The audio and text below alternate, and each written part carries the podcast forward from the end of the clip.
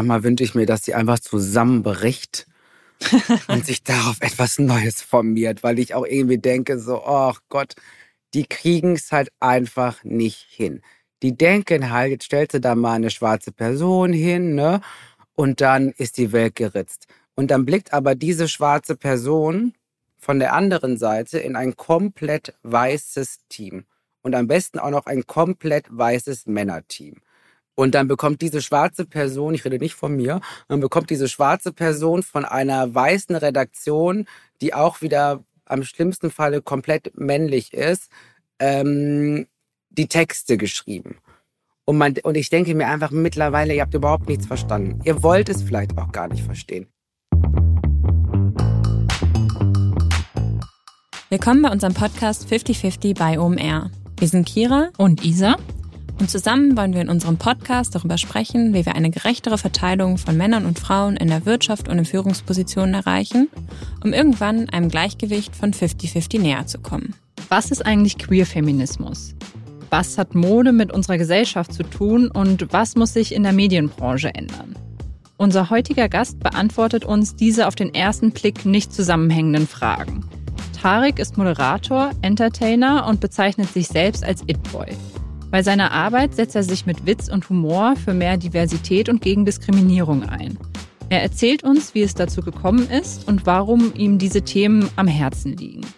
Außerdem reden wir über Mode, die polarisieren kann und am Ende aber doch nur ein Stück Stoff ist, und über die Medienbranche, von der er sich wünscht, dass sie zusammenbricht. Was Guido Maria Kretschmer damit zu tun hat, können wir euch an dieser Stelle noch nicht verraten. Tarek war Moderator der 50-50 Stage auf dem OMR Festival und seitdem sind wir begeistert von ihm und seiner Arbeit. In dieser Podcast-Folge hatten wir wieder eine Menge Spaß mit ihm und jetzt empfehlen wir euch, hört rein und euch auch viel Spaß. 50-50 bei OMR. Der Podcast für eine gerechtere Verteilung von Frauen und Männern in der Wirtschaft und in Führungspositionen. Ja, welcome Tarek. Äh, herzlich willkommen im 50-50 Podcast. Wir freuen uns sehr, dass du heute bei uns bist. Hallo, ich freue mich auch sehr. Danke für die Einladung. Nachdem wir uns schon vor zwei oder drei Wochen ähm, intensivst gesehen haben auf dem OMR-Festival, ähm, freuen wir uns, dass wir dich jetzt nochmal hören und deine Inhalte hier vor allen Dingen in dem Podcast hören. Denn du warst ja als Moderator am Start und ähm, genau, hast zwar auch immer eigenes eingebracht, aber ähm, bist nicht so viel selbst zu Wort gekommen. Von daher freuen wir uns hier, deine Inhalte nochmal ein bisschen zu teilen. Zu Beginn des Podcasts fragen wir immer, wann hast du das erste Mal bewusst über das Thema Gendergleichberechtigung nachgedacht? Also so ganz bewusst habe ich darüber nachgedacht, als ich mal eine Erzieherinnenausbildung gemacht habe. Und dort habe ich mich dann so mit geschlechtsneutraler, geschlechtsbewusster Erziehung beschäftigt und bin dann mal damals zu H&M und zu C&A in die ähm, Kinderabteilung und war dann also ich wusste es natürlich schon, aber war dann nochmal sehr überrascht, äh, wie da diese zwei binären Welten irgendwie aufgemacht werden. Auf der einen Seite ist alles grau, blau und irgendwie so Abenteuer, wow, du kannst die Welt erobern, du kannst ins All fliegen, du kannst alles machen. Und auf der anderen Seite kannst du heute zu einem Cocktail-Event gehen mit vier, ähm, weil die Klamotten einfach, was die jungen Mädchen anbelangte, sehr darauf aus waren, einfach erwachsene junge, kleine Mädchen zu sein. Also es waren wirklich so Paillettenkleider. Ähm, also alles Sachen, viel Tüll, was cool ist. Also Tüll ist eine geile Sache, aber mit den Klamotten irgendwie durch die Welt zu gehen und zu sagen, hey, ich bin auch vielleicht eine Eroberin, geht schon auch, ist aber auf jeden Fall komplizierter. Und ähm, da habe ich dann, glaube ich, zum allerersten Mal so auch mein Interesse so für das Themenfeld der Gender Studies entwickelt was ich dann auch später mal studiert habe. Ähm, und ich glaube, das war so was sehr Bewusstes. Und dann hatte ich auch noch so einen Moment in meiner Kindheit, aber der kam erst so später hoch, nämlich als ich erfahren habe, dass meine Oma nicht einen Führerschein machen durfte, weil mein Opa ihr das damals verboten hat.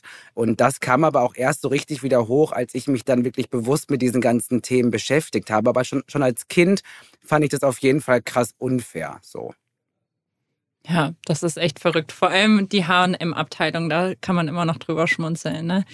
Du bist ja Moderator, Entertainer und bezeichnest dich selbst als It-Boy. Das haben wir auch schon auf der Festivalbühne gehört. Und setzt dich bei deiner Arbeit viel für Diversität ein und gegen Diskriminierung. Wie ist es bei dir denn dazu gekommen? Du hast jetzt schon ein bisschen erzählt, aber warum liegt dir das Thema so am Herzen? Also ich habe halt damals angefangen, 2015, mit so einer Videokolumne, ähm, Tariks Genderkrise hieß die, wo ich eben das, was ich so an der Uni damals ähm, gelernt habe oder was mich damals interessiert hat, was schon immer einfach auch sehr akademisch, weil halt wissenschaftlich, also wissenschaftliche Theorien sind krass wichtig, aber am Ende ging es um Menschen und ich hatte irgendwie das Gefühl, dass die Menschen, ähm, die es wirklich betrifft, gar nicht verstehen, was da so in so einem Studiengang alles bequatscht wird und auch gar nicht so diese Notwendigkeit und Wichtigkeit verstehen, was das eben auch mit deren Lebensrealität zu tun hat, nämlich eine ganze Menge. Und dann habe ich mir halt gedacht, okay, wie wäre es denn, wenn man mal versucht, ähm, all dieses Wissen, was irgendwie kluge Menschen sich die letzten 100 Jahre oder auch viel, viel länger angeeignet haben, wenn es so um Thema Geschlecht und Gleichberechtigung geht, wie wäre es denn mal daraus halt eine Videokolumne zu machen, die so ein bisschen versucht, mit Witz und Humor sich gegen Queerfeindlichkeit, gegen Rassismus, gegen Sexismus zu wehren.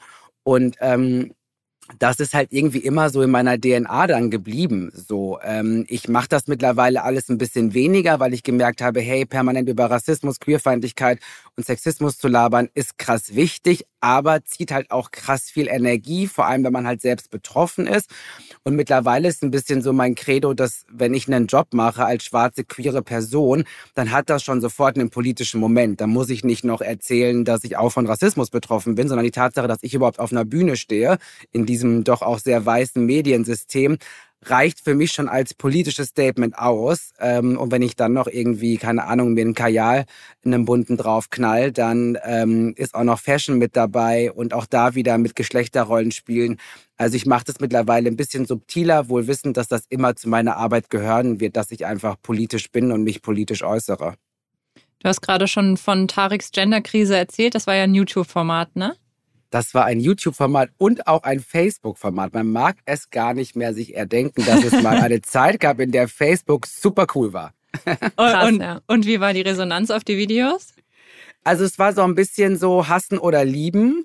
Also ich habe damals schon auch versucht, meine Ideen und Gedanken auch schon noch ein bisschen provokant, so ein bisschen den Leuten auch ein bisschen vor den Latz zu hauen und ähm, mir war schon auch klar, dass mit den Aussagen, die ich da damals getätigt habe, vor allem weiße Cis-Männer äh, sehr, sehr wütend mache oder machen könnte. Und genau das ist auch passiert. Das heißt, so auf der weißen Cis- Männerseite vor allem, aber auch, das waren jetzt auch nicht irgendwelche Typen von der Straße. Ne? Das waren schon auch wirklich krasse Hardcore AntifeministInnen, das waren krass rechte Typen, die da irgendwie auf mich drauf sind in der Kommentarspalte. Das heißt, das war auf jeden Fall nicht so geil.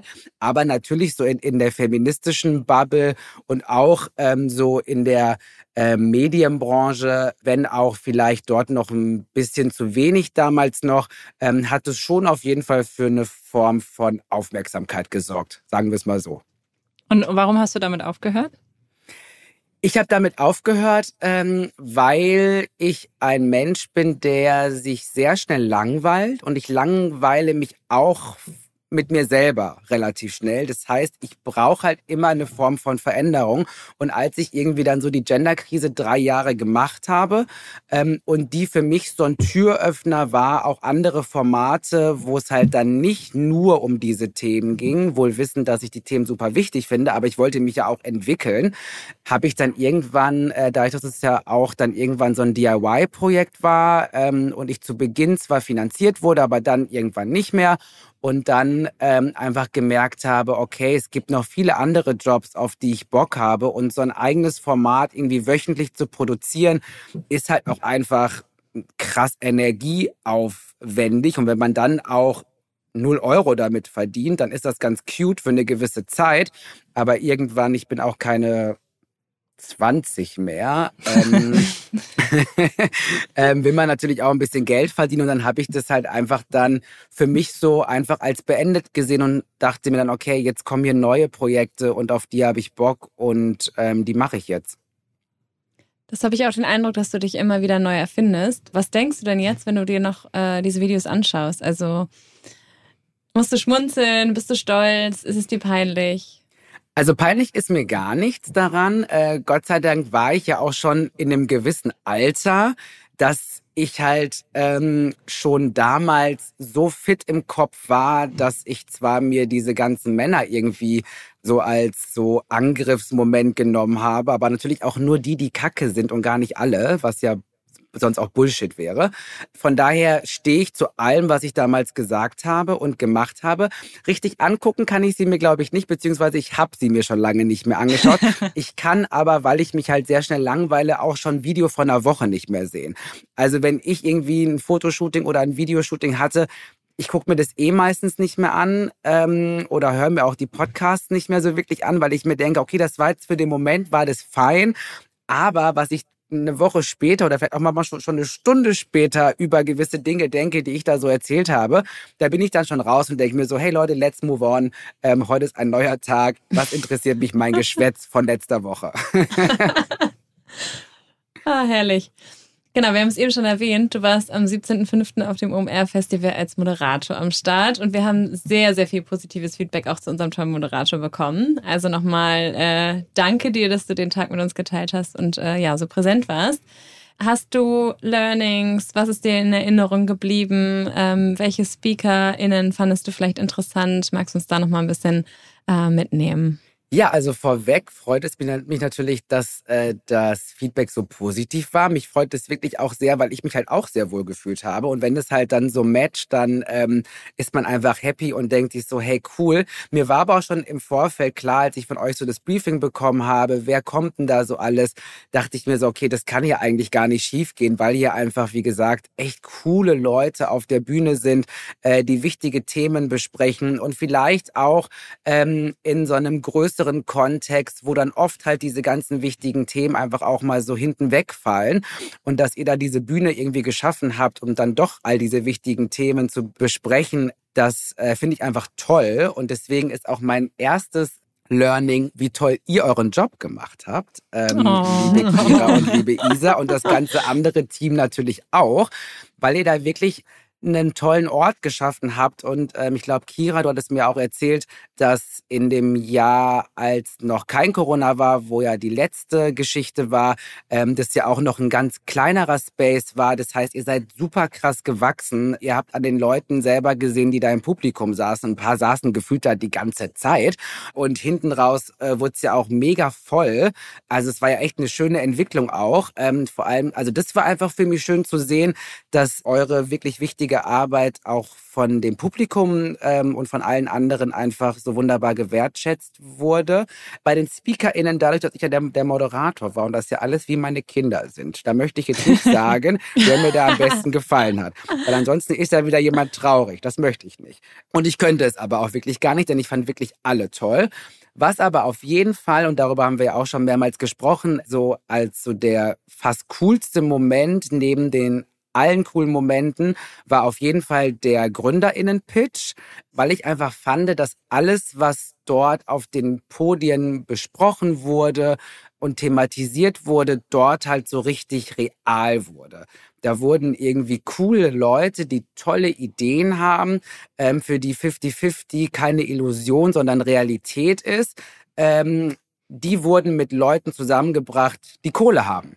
So, und dann konnten die jetzt einfach mal sagen, hey, pass mal auf, ich habe hier die geilste Idee, gib mir einfach was von deinem Geld. Und am Ende ist da ja auch dann wirklich Geld geflossen. Und das fand ich toll, weil das hatte, weil so Diskussionen und auch Vorträge sind super cool, man hört da gerne zu, aber sie haben halt manchmal auch so was Fernes, ähm, weil auch sehr äh, theoretisch und dieser GründerInnen-Pitch hat halt irgendwie so alles zusammengefügt und wurde halt so mega real und das fand ich toll. Ja, das stimmt. Das hast du gut auf den Punkt gebracht.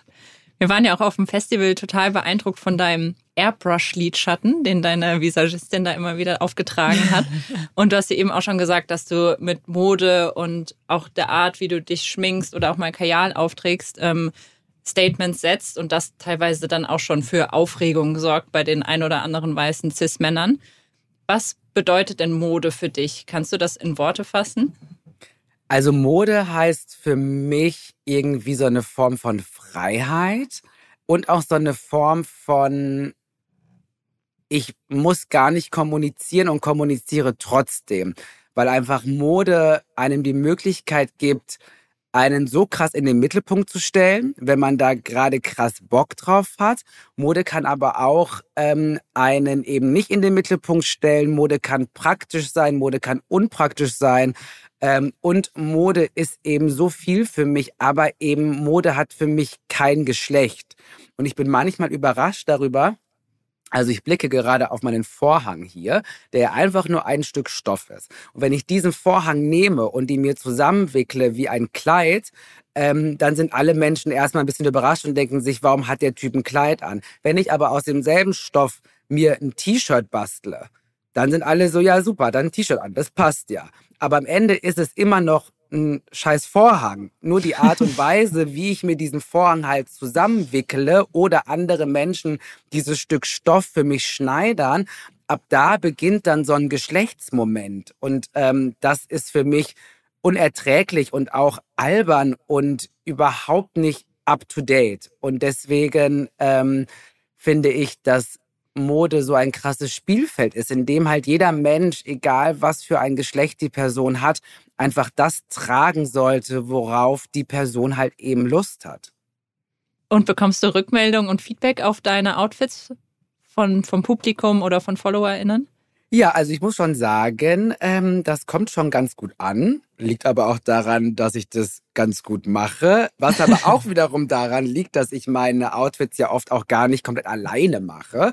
Und wie du auch schon sagtest, auch mein Make-up gar nicht von mir selber gemacht wird. Das heißt, ich habe ja wirklich tolle Menschen um mich herum, die so meine Ideen, äh, meine Looks dann ähm, weil sie einfach das als Jobs machen, äh, was ja oft auch einfach vergessen wird, dass so Styling und Make-up und Haare ähm, auch so krass aufwendig ist. Und da bin ich sehr, sehr dankbar drum, dass es da tolle Menschen gibt, äh, die mir dabei helfen. Ich muss aber, wie gesagt, auch sagen, äh, die die Ideen kommen auch schon auch sehr, sehr stark von mir. Und im Alltag sehe ich auch meistens ganz gut aus, äh, wenn ich denn, denn Lust darauf habe. Das heißt, Mode macht mir einfach Spaß. Und zu sehen, dass anderen Menschen das auch Spaß macht, wenn sie mich sehen, macht mir umso mehr Spaß. Und ich bekomme auch Feedback, dass Leute sich auch durch das, was ich halt da mache, auch dann mehr trauen ähm, oder sich selber irgendwie empowered fühlen oder mir von ihren kleinen Söhnen erzählen die mich sehen, wenn ich ein Kleid trage und dann sagen, hey Mama, schau mal, der macht es auch, dann darf ich das doch auch. Ähm, und das sind halt schon so echt coole Momente, wo man einfach merkt, dass so etwas vermeintlich Banales wie Mode doch so eine starke politische Message auch haben kann, ähm, die manchmal ähm, in meinen Augen stärker sind als langweilige Debatten im Deutschen Bundestag. Ja, true that. Ähm, was wünschst du dir denn von der Gesellschaft in Bezug auf Mode? Ach, ich würde mir einfach mal, mal wünschen, dass alle Leute mal die Klappe halten und sich nicht so viele Gedanken darüber machen, was andere Menschen tragen. Denn wenn ich ein Kleid trage, dann hat es, also wie können sich Menschen dadurch angegriffen fühlen? Das ist für mich so ein Unfug. Und wenn doch einfach alle Menschen das tragen, worauf sie Lust haben und akzeptieren, dass, dass andere Menschen das tragen, worauf sie wiederum Lust haben.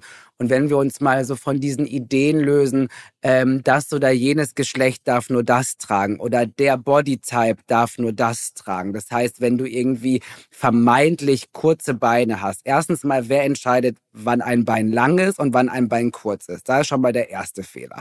Aber dann auch noch zu sagen, also ich sage, dass deine Beine zu kurz sind, was schon mal die größte Frechheit der Welt ist. Und dann aber auch noch sagen, jetzt darfst du aber auch nur das und das und das und jenes tragen. Aber das andere, worauf du vielleicht Bock hast, darfst du nicht tragen, weil deine Beine sind leider echt zu kurz.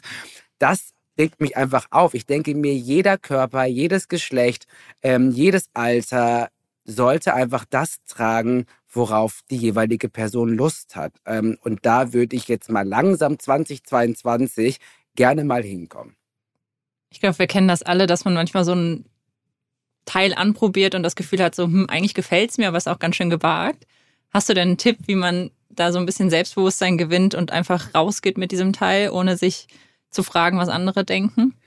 Also was mir auf jeden Fall hilft, sind erstmal so ein paar Sachen zu Hause auch mal anzuprobieren. Ja, man sollte sich jetzt nicht irgendwie sinnlos ähm, klimamäßig äh, bei Zalando oder, oder sonst wo Klamotten nach Hause bestellen. Aber man kann ja auch, wenn man in, in den Shop geht und so ein bisschen unsicher ist, ne, kann man ja auch da mal die Bluse erstmal mitnehmen oder den Rock oder die Hose oder, oder was auch immer. Und was mir auch hilft, ist, ohne andere Leute shoppen zu gehen. Denn von dem Gefühl, von dem du gerade gesprochen hast, ich glaube, das haben wir alle in uns. Wir merken, glaube ich, relativ schnell, wann der Moment da ist, wenn uns etwas gefällt oder eben nicht gefällt. Und meistens sind es dann doch auch manchmal gute Freundinnen oder die Familie oder wer auch immer. Und dann wird so ein bisschen einem da reingequatscht. Und deswegen würde ich immer Leuten raten, erstmal alleine loszugehen. Und dann vielleicht erstmal bei so einer kleinen Hausparty, ne, wenn man die wirklich mal die, die Liebsten der Liebsten nach Hause einlädt, vielleicht dann mal so an, anfangen, die Klamotten zu tragen, weil es macht schon Unterschied. Also ich gehe auch nicht in, in voller Montur ähm, permanent auf die Straße, wie ich jetzt bei meinen Jobs ausschaue. Ich habe es natürlich mir auch ein bisschen leicht gemacht, weil ich in einem gewissen Safe Space auch bin. Ich bin irgendwie in dieser Medien-Fashion-Bubble unterwegs. Klar finden die Leute das cool, wenn da ein vermeintlicher Typ um die Ecke kommt und auch mal ein Kajal oder Lippenstift trägt. Da kriegst du halt sofort Applaus. Wenn du aber da, da, damit rausgehst, kriegst du vielleicht einen auf, auf, auf den Deckel. Deswegen, ähm, ich würde mich zu nichts drängen, was sich nicht richtig anfühlt und mir dann lieber erstmal auch ein bisschen Zeit lassen und zu gucken, okay, was, was gefällt mir, was gefällt mir nicht.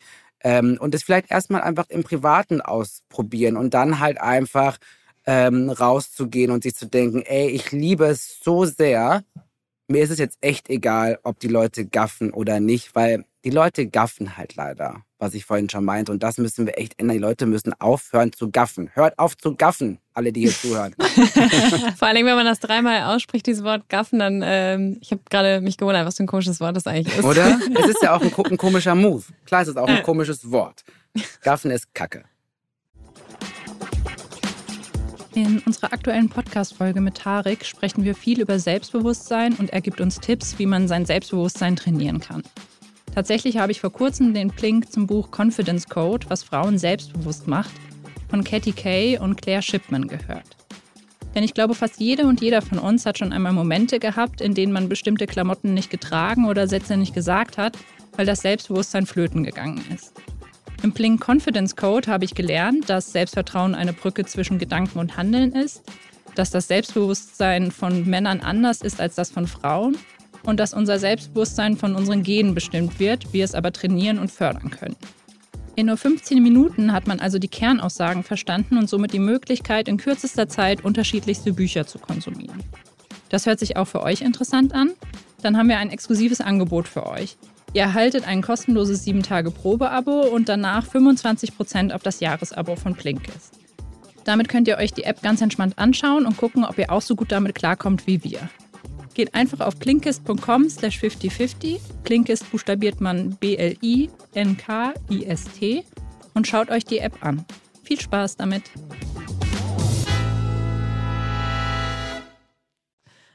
Ja, da kommen wir schon zum nächsten Thema. Wenn ich eine Eigenschaft mit dir verbinde, ist es auf jeden Fall auch Selbstbewusstsein. Du ja, sagst ganz selbstbewusst, was du denkst ähm, und stehst du deinen Werten und zu dir selbst. Warst du schon immer so selbstbewusst oder musstest du dir das erst äh, antrainieren? Ich glaube, ich bin gar nicht so selbstbewusst, äh, wie man das so denken, meinen könnte. Kann man das so sagen? Denken, meinen könnte? Ja. Irgendwie geht das, ne? Wir wissen, was du meinst. ähm, weil, also, das ist es ja auch wieder. Ne? Natürlich sieht man mich halt nur, wenn ich auf der Bühne bin oder wenn ich ein Format moderiere oder wenn ich in einem Podcast wie jetzt gerade äh, zu hören bin. Das heißt, natürlich reiße ich mich in dieser Stunde oder wie lange wir jetzt reden oder wie lange halt mein Job geht, einfach auch ein bisschen zusammen.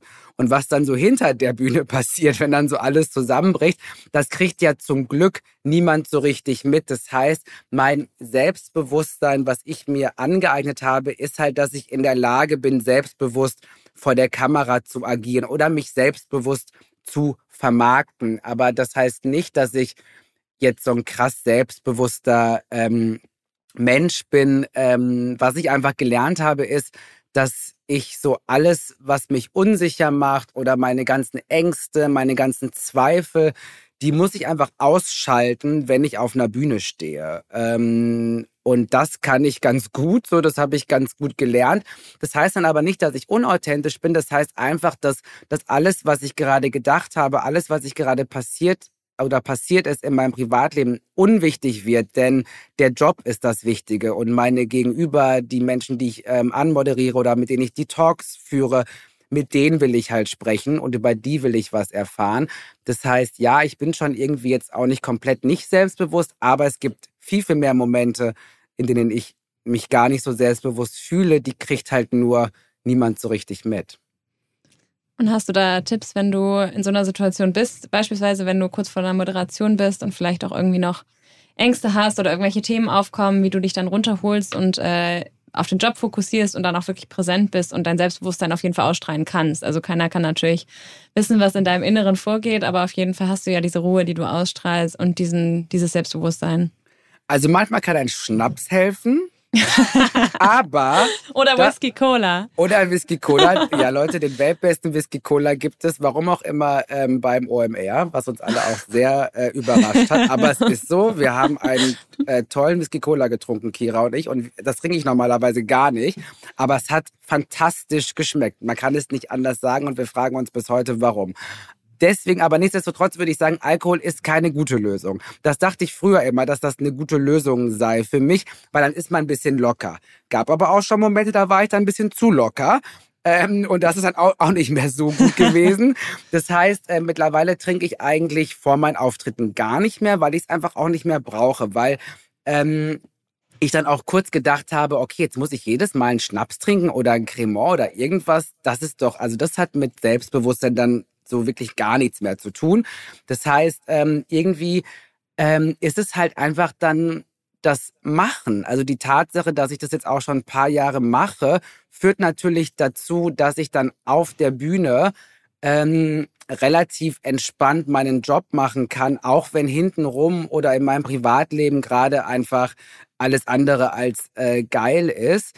Aber das ist halt auch so, so, ein bisschen, finde ich, halt so der Job von ModeratorInnen, halt alles auszublenden und einfach halt im Moment, wie gesagt, zu sein.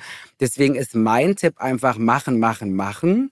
Und am besten, genauso wie, wie mit den Klamotten, vielleicht nicht gleich denken, dass man, ke keine Ahnung, direkt bei der 50-50-Bühne moderiert, sondern vielleicht einfach mal kleine Jobs machen, sich ausprobieren. Die ersten Jobs, die ich gemacht habe, da war keine Kamera da, was ziemlich gut war, denn ich konnte mich einfach ausprobieren ähm, und einfach sicher werden. Ich glaube, ähm, man braucht ein Gefühl von Sicherheit und das schafft man, wenn man A in einem guten Team arbeitet und aber auch B einfach Erfahrungen gesammelt hat ähm, und sich halt auch einfach nicht verrückt macht. Weil am Ende steht man da und redet mit Menschen, die im besten Fall ganz nett sind. Ähm, das können wir alle so. Und wie gehst du mit negativen Kommentaren oder Kritik um? Äh, mittlerweile lösche ich diese Kommentare radikal. Das macht so einen Spaß. Habe ich früher immer nicht gemacht. Früher, als ich noch meine YouTube-Kolumne hatte und auf Facebook war, habe ich immer alles stehen gelassen, weil ich dachte, du kannst es ja nicht löschen. Nur weil ich es lösche, bleibt ja der ekelhafte Gedanke der Person trotzdem bestehen.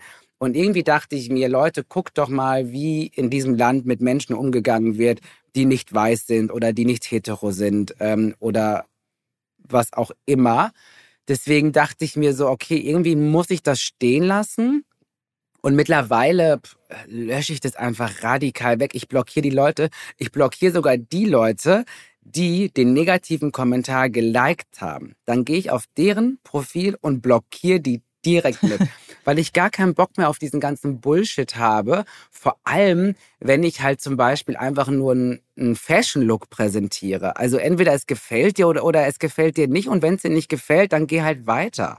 So, hör auf zu gaffen, da haben wir es wieder ähm, dann guck dir doch einfach die Leute an, die dir gefallen. Wir können doch alle ganz wunderbar nebeneinander existieren. Und ich finde auch so viele Sachen richtig beschissen. Aber das Letzte, was ich machen würde, ist das in der Kommentarspalte irgendwie mich da auszutoben. Ich würde mich erstmal fragen, warum triggert mich das eigentlich so krass?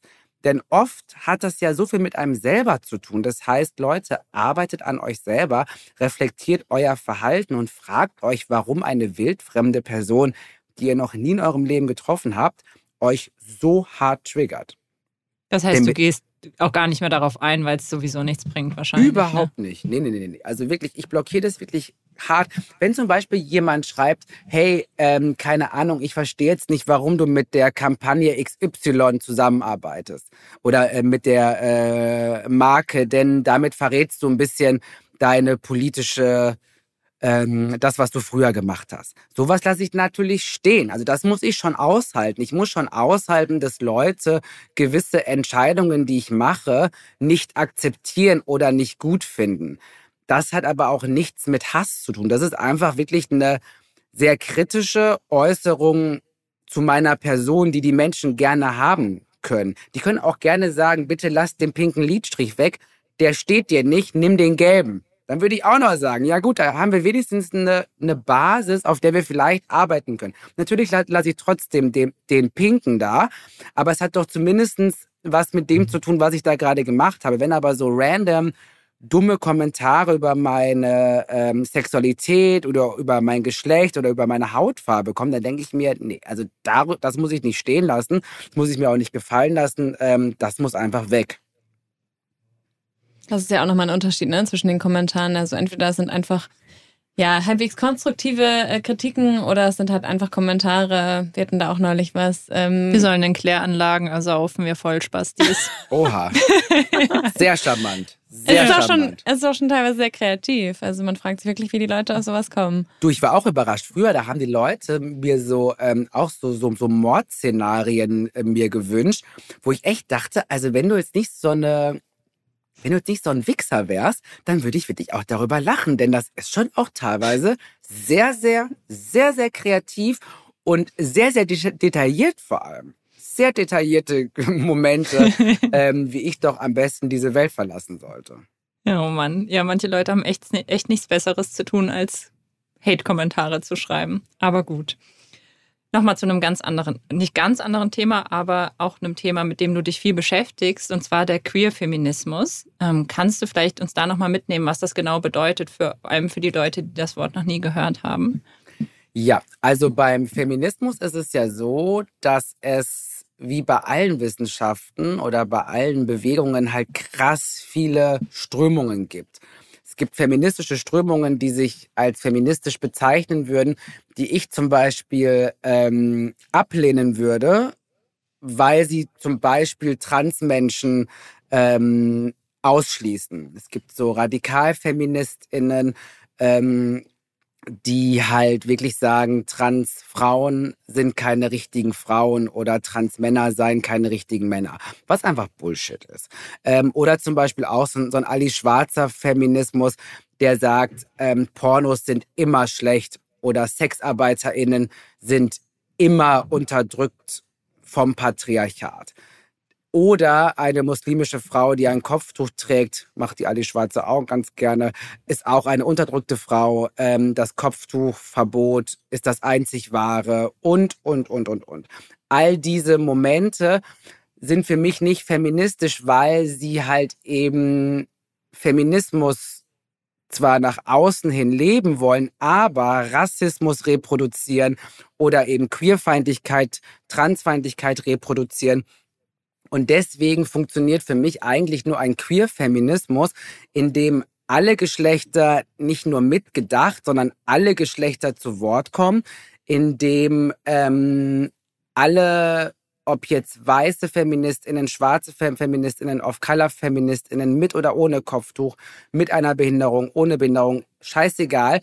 Das Zauberwort ist, glaube ich, Intersektionalität, nämlich zu sehen, hey, ein Feminismus, der ausschließlich weiße AkademikerInnen, die cis sind, äh, schlank und keine Behinderung haben, irgendwie in, in den Vorstand drücken wollen. Ja, kann man machen, ist aber nur ein Teil von Feminismus. Denn es ist eher auch besser, von Feminismen zu sprechen, anstatt von Feminismus, weil es eben so viele Strömungen gibt. Und eben ein Queer-Feminismus ist für mich eben einer, der queere Lebensrealitäten mitdenkt, der nicht transfeindlich ist, der non-binäre Menschen zuhört, sprechen lässt und eben nicht in die Falle tappt, sich zwar gegen Sexismus zu wehren, aber auf der anderen Seite eben dann Islamfeindlichkeit oder Rassismus oder Transfeindlichkeit zu reproduzieren.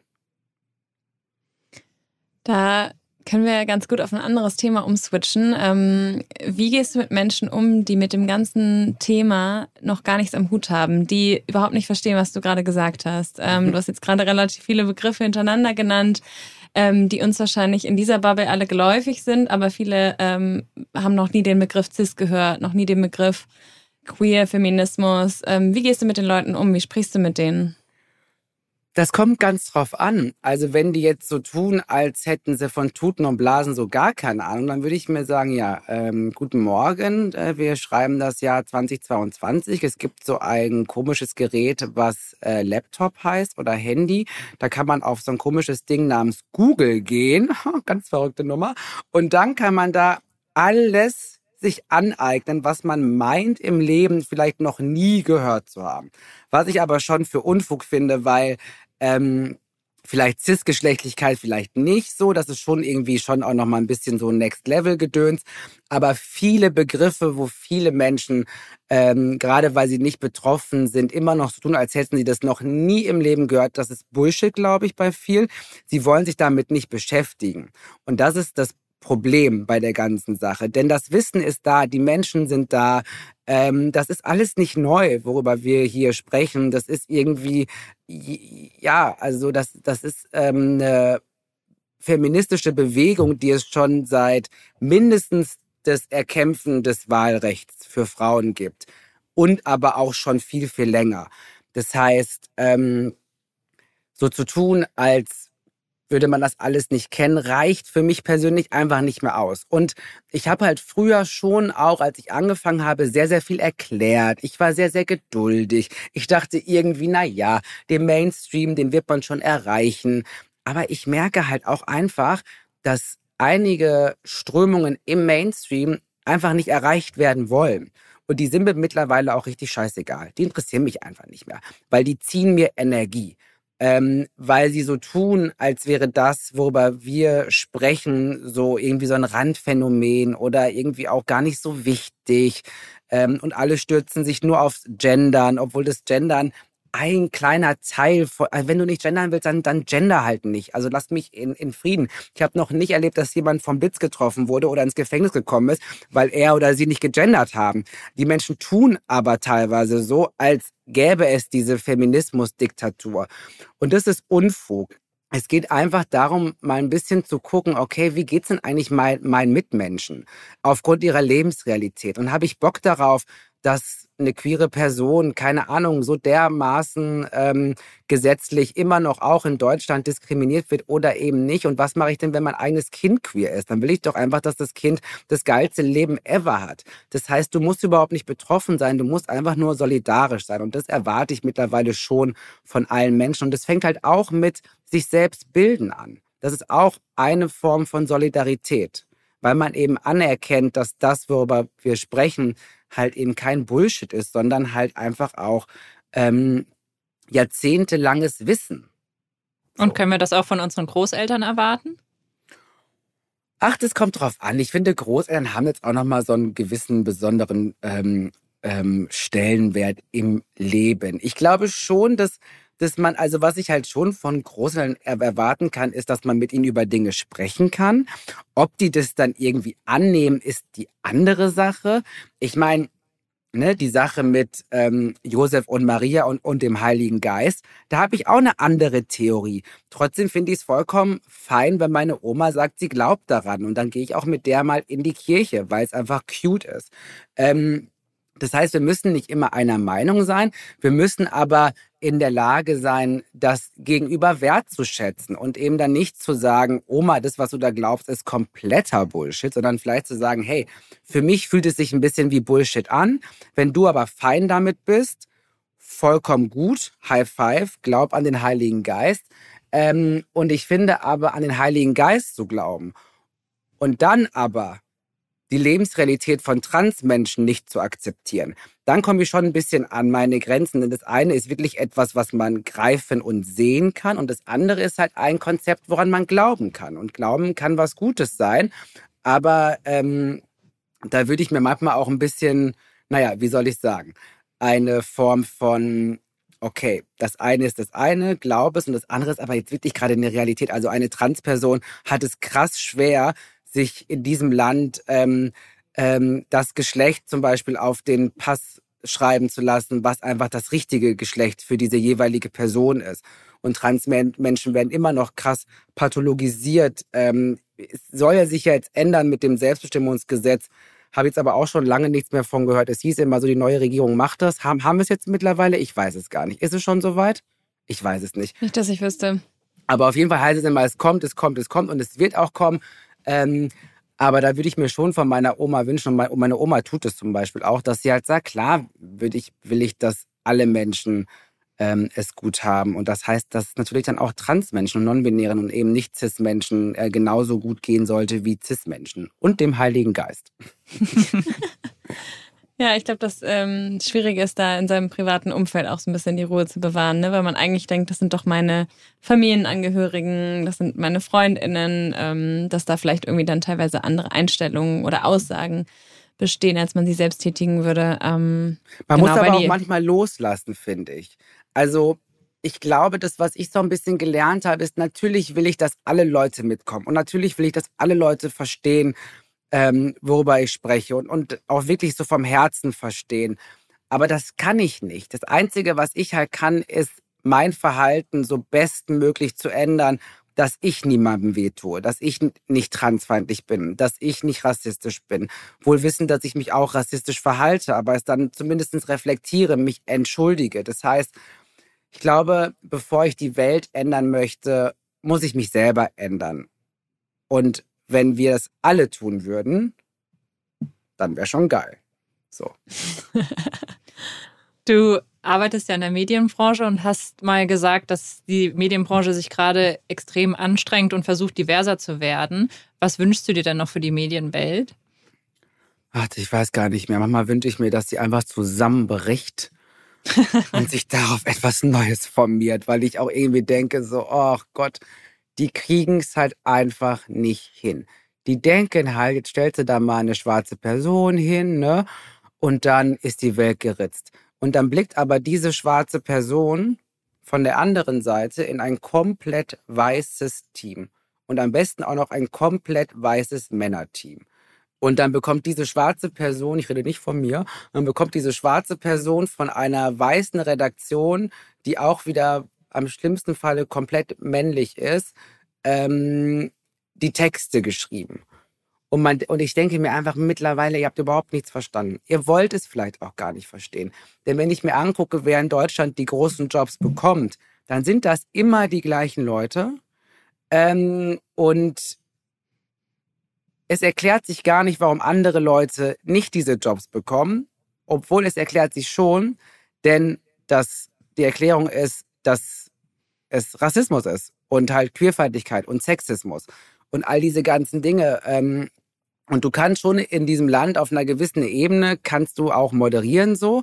Aber wenn es dann wirklich um Primetime, die großen Formate gibt, hat sich in meinen Augen seit Harald Schmidt, und der war schon nicht cool, hat sich seit Harald Schmidt einfach nichts verändert. Sind dieselben Männer, die haben auch witzigerweise meistens mit dem zusammengearbeitet ähm, so Stefan Raab, ähm, Jan Böhmermann. Also es ist so alles so und das ist so alles so eine, eine Suppe. Und dann gibt es halt noch Joko und Klaas. Und man denkt sich so, ja, also vielen Dank, Deutschland. Ähm, und dann darf Palina Roschinski mal wieder eine Karte halten. Das ist halt alles so, boah, Leute, ah, es geht doch alles viel, viel mehr und es ist auch schon alles da. Schaut auf Social Media, es gibt so coole ModeratorInnen, Models, CreatorInnen, was auch immer, gebt denen doch jetzt einfach mal die Jobs, die sie verdient haben und denkt nicht, dass wenn eine Person rote Haare hat, dass das Ende des Diversitätslied ist.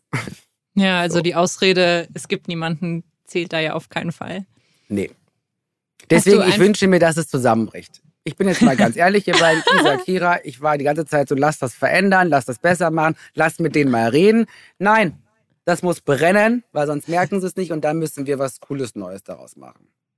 Cool. Hast du eine Sendung, eine, ein Format, was du aktuell gerne moderieren wollen würdest, wo du denkst, ähm, darauf hätte ich Bock? Ja. Oder ein Format, was du neu kreieren würdest? Also Nein, ich mache gar nichts neu mehr. Ich mache nichts mehr neu. Ich leg mich da selber rein. Also erst kaputt machen und dann dieselbe Kacke auch machen. Nein, natürlich nicht. Aber es gibt ja schon viele coole Formate. Das heißt, manchmal denke ich mir so, du musst gar nicht immer das Rad dann komplett neu erfinden. Du musst einfach nur quasi, also der, der Rahmen kann ja derselbe bleiben.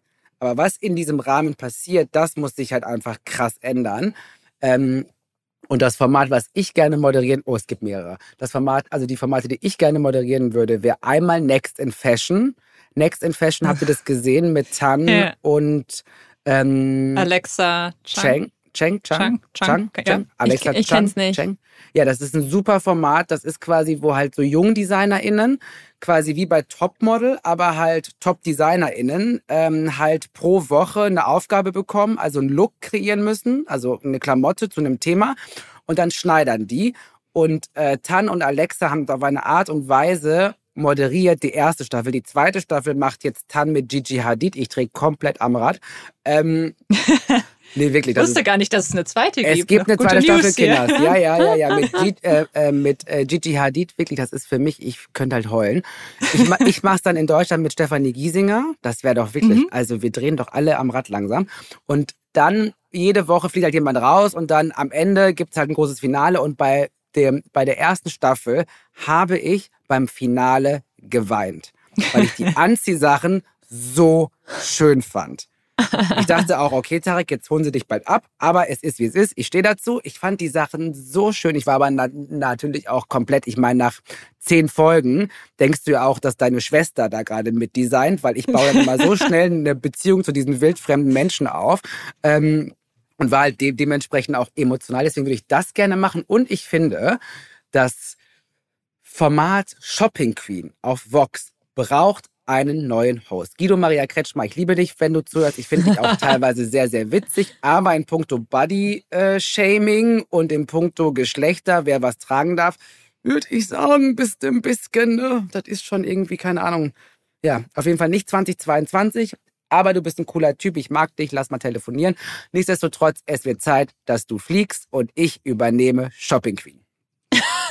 Das ist doch mal ein gutes Statement. Love it. Also auf jeden Fall äh, die Fashion-Formate. Sehr gut. Definitiv. Ich will nur noch Fashion, ich will nur noch schick angezogen werden, ich will nur noch Spaß haben. Und ich will allen Leuten bei Shopping Queen immer 10 Punkte geben, weil ich mir denke, wenn du mit dem Look rausgekommen bist, das sind immer nämlich wieder die, die Anti-Gaffer, sobald du das Haus verlässt mit deinem Look, bekommst du von mir 10 Punkte. Alles andere ist frech und geht mich auch überhaupt nichts an. Dann wärst du, glaube ich, der perfekte Host für Shopping Queen. Oder? Ich glaube, alle würden sich freuen und äh, es würde wahrscheinlich, die Anzahl der Bewerbungen würde wahrscheinlich rasant steigen. Ich glaube auch. Hätten wir das äh, schon mal definiert. Sehr gut. ja, wir sind leider schon am Ende der Podcast-Folge. Ähm, nach 45 Minuten sehe ich gerade. Am Ende fragen wir immer, was wären denn deine Top-Ideen, deine Top 3 Ideen, dem Ziel 50-50 näher zu kommen? Du kannst das gerne auch erweitern, natürlich. Es muss nicht nur auf Gender. Ja. Also, wir haben da ja auch viel drüber gesprochen ähm, bei der 50-50 Stage, nämlich die Tatsache, dass wir Quoten brauchen. Und ich sage ganz bewusst Quoten, weil es eben nicht nur ums Geschlecht gehen sollte. Mm, und Geschlecht ja auch nichts komplett binäres ist. Deswegen glaube ich, wir brauchen eine Quote, was Hautfarbe anbelangt. Wir brauchen eine Quote, was Menschen mit Behinderung anbelangt, ähm, was Cisgeschlechtlichkeit anbelangt. Ähm, all das brauchen wir. Jetzt musste ich kurz rülpsen. das lassen wir drin. Bitte gerne, denn ich rülpse sehr, sehr viel, auch bei meinen Jobs. Deswegen trinke ich trinke auch immer ähm, Sprudelwasser und alle sind dann immer sehr alarmiert und denken so, warum trinkt ihr jetzt ein Sprudelwasser? Und dann sage ich immer, nee, nee, passiert gar nichts und dann passiert halt dann doch mal was. Aber egal, der Ton freut sich. Auf jeden Fall ähm, brauchen wir die Quote in allen Bereichen, denn die Welt wird sich nicht ändern. Und ich bin immer sehr überrascht darüber, ähm, wie Leute negativ auf die Quote reagieren, denn es gibt mittlerweile, es gibt schon eine Quote und die heißt Männerquote die gibt es. So, also tut nicht so, als gäbe es nicht schon längst eine Quote für aber leider nur eine Gruppe von Menschen. Wir brauchen aber genau diese Quote für alle. Und Quote heißt auch nicht, dass Dumpfbacke um die Ecke kommt ähm, und jemanden einen Job wegnimmt. Quote heißt, dass wenn zwei Personen qualifiziert, also gleich gut für den Job geeignet sind, dass man dann eben nicht nochmal den Thomas nimmt, sondern halt einfach mal eine andere Person. Denn Thomas ist schon fünfmal da. Weil, wir wissen es ja alle, so Produkte oder ähm, also ein Output von einer Firma, egal was es ist, wird einfach geiler, wenn da verschiedene Lebensrealitäten hocken. Wenn ich die ganze Zeit nur mit mir selber quatsche, dann kommt vielleicht was ganz Nettes bei raus. Aber es wird doch viel, viel besser, wenn zum Beispiel wir drei zum Beispiel quatschen würden. Das ist doch auch, das ist doch, das ist, ist, ist auch nicht so kompliziert. Deswegen, wir brauchen die Quote. Quote, Quote, Quote. Und was war das andere? Achso, noch zwei.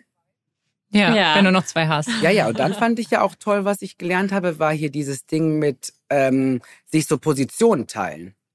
Wie, da Tandem. Tandem. Ja, Jobsharing? Jobsharing. Jobsharing ist mega. Gerade, wo man ja immer sagt, so im Vorstand, das wird ja niemals gehen oder bei einer leitenden Position. Also die tollen Menschen auf dem Podium haben ja bewiesen, dass es sehr wohl geht. Ähm, und das war wirklich was, wo ich so war, okay, wenn wir wirklich so, so eine faire Arbeitswelt haben ähm, und ähm, auch egal, ob man Familie hat oder nicht, ähm, aber allen Geschlechtern irgendwie die Möglichkeit geben möchte, wenn man denn auch Bock auf Familie hat, ähm, das auch geil zu kombinieren, dann ist Jobsharing auf jeden Fall ähm, ein super Moment und aber auch für all die, die sagen, kein Bock auf Familie, ich möchte mich einfach auch neben meinem Beruf weiterhin verwirklichen. Mein Beruf ist nicht alles für mich. Das ist ein wichtiger Moment und ich bin da gerne, aber ich bin auch noch nicht nur Beruf, so, sondern ich habe halt auch Bock auf ein tolles Leben nebenbei. Das fände ich halt toll. Ähm, und ich glaube auch, vielleicht so was Grundsätzliches wäre vielleicht auch gar nicht so was schlecht wie, ähm, wie so ein, ja, Grundeinkommen. So ein Grundeinkommen für alle, weil ich glaube, dann können auch die Menschen, die halt sagen, hey, ähm, ich gehe halt super gerne in Teilzeit, was ja auch nicht immer ein Problem sein muss, so, sondern was ja auch so ein Ding von sein kann, hey, mir reicht das so komplett, aber leider reicht es halt nicht, um halt alles bezahlen zu können, was halt bezahlt werden muss. Deswegen glaube ich, dass so ein Grundeinkommen auch einfach so eine Freiheit für alle, ganz unabhängig vom Geschlecht, äh, bedeuten könnte. Und ich meine, 1000 Euro mehr im Monat, ne, könnte ich auch gebrauchen. Fürs, fürs Nichtsmachen. Sehr schön. Danke für deine Ideen äh, zum Schluss. Und äh, ich glaube, wir freuen uns beide sehr, dass wir heute dich nochmal hier das zweite Mal gehört haben und jetzt nochmal ein bisschen intensiver. Und ähm, ja, lieben Dank für deine Zeit. Ich hoffe, wir sehen uns bald wieder und trinken bald auch nochmal eine Whisky Cola zusammen. Ja, ganz, ganz viele Whisky Cola. Danke für die Einladung. Danke, Danke. dir. Tschüss. Tschüss. Wir hoffen, ihr habt einige neue Gedanken durch das Gespräch mit Tarek mitgenommen und könnt euch eine Scheibe seines Selbstbewusstseins abschneiden. Wenn euch gefällt, was wir hier machen, dann freuen wir uns wie immer, wenn ihr den Podcast weiterempfehlt und uns euer Feedback an 5050.omr.com zukommen lasst.